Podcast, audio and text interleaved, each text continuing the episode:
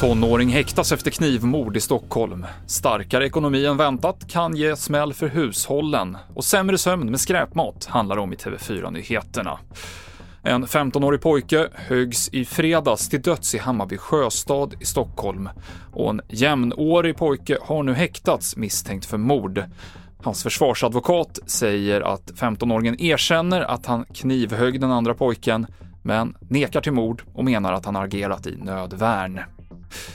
Svenska fotbollsförbundets ordförande Fredrik Reinfeldt uttalar sig idag efter skandalscenerna i Stockholmsderbyt i söndags. Han beskriver det som skedde som väl förberett, där personer bytt kläder under ett skynke för att inte bli identifierade.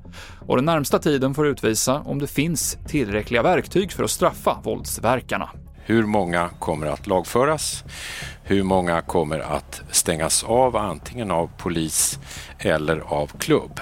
Om det blir noll då har vi en icke-fungerande exkluderingsstrategi. Om det blir tio, då har vi en otillräcklig exkluderingsstrategi. Blir det 100 då närmar vi oss det antal supportrar som deltog i ordningsstörningen.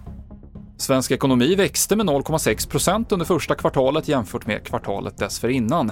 Det var bättre än väntat och stark export och investeringar i till exempel försvarsindustrin gav en skjuts.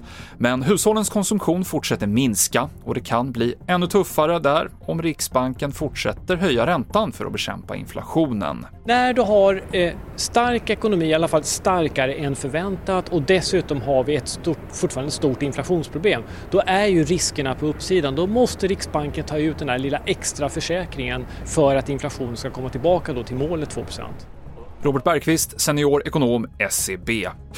Vi avslutar med att berätta att skräpmat kan försämra sömnen. I en studie vid Uppsala universitet fick testpersoner växelvis äta onyttig mat med mycket fett och socker och nyttigare fiberrik mat. De här personerna sov lika länge oavsett vad de åt, men de som fick i sig nyttigare mat fick bättre kvalitet på djupsömnen och det är något som är förknippat med bättre återhämtning och är också den typ av sömn som avtar med åldern eller vid insomnia, alltså sömnlöshet. TV4-nyheterna med Mikael Klintevall.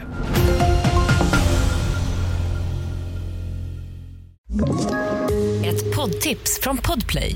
I fallen jag aldrig glömmer djupdyker Hasse Aro i arbetet bakom några av Sveriges mest uppseendeväckande brottsutredningar går vi in med hemlig telefonavlyssning och, och då upplever vi att vi får en total förändring av hans beteende. Vad är det som händer nu? Vem är det som läcker? Och så säger han att jag är kriminell, jag har varit kriminell i hela mitt liv men att mörda ett barn, där går min gräns. Nya säsongen av Fallen jag aldrig glömmer på Podplay.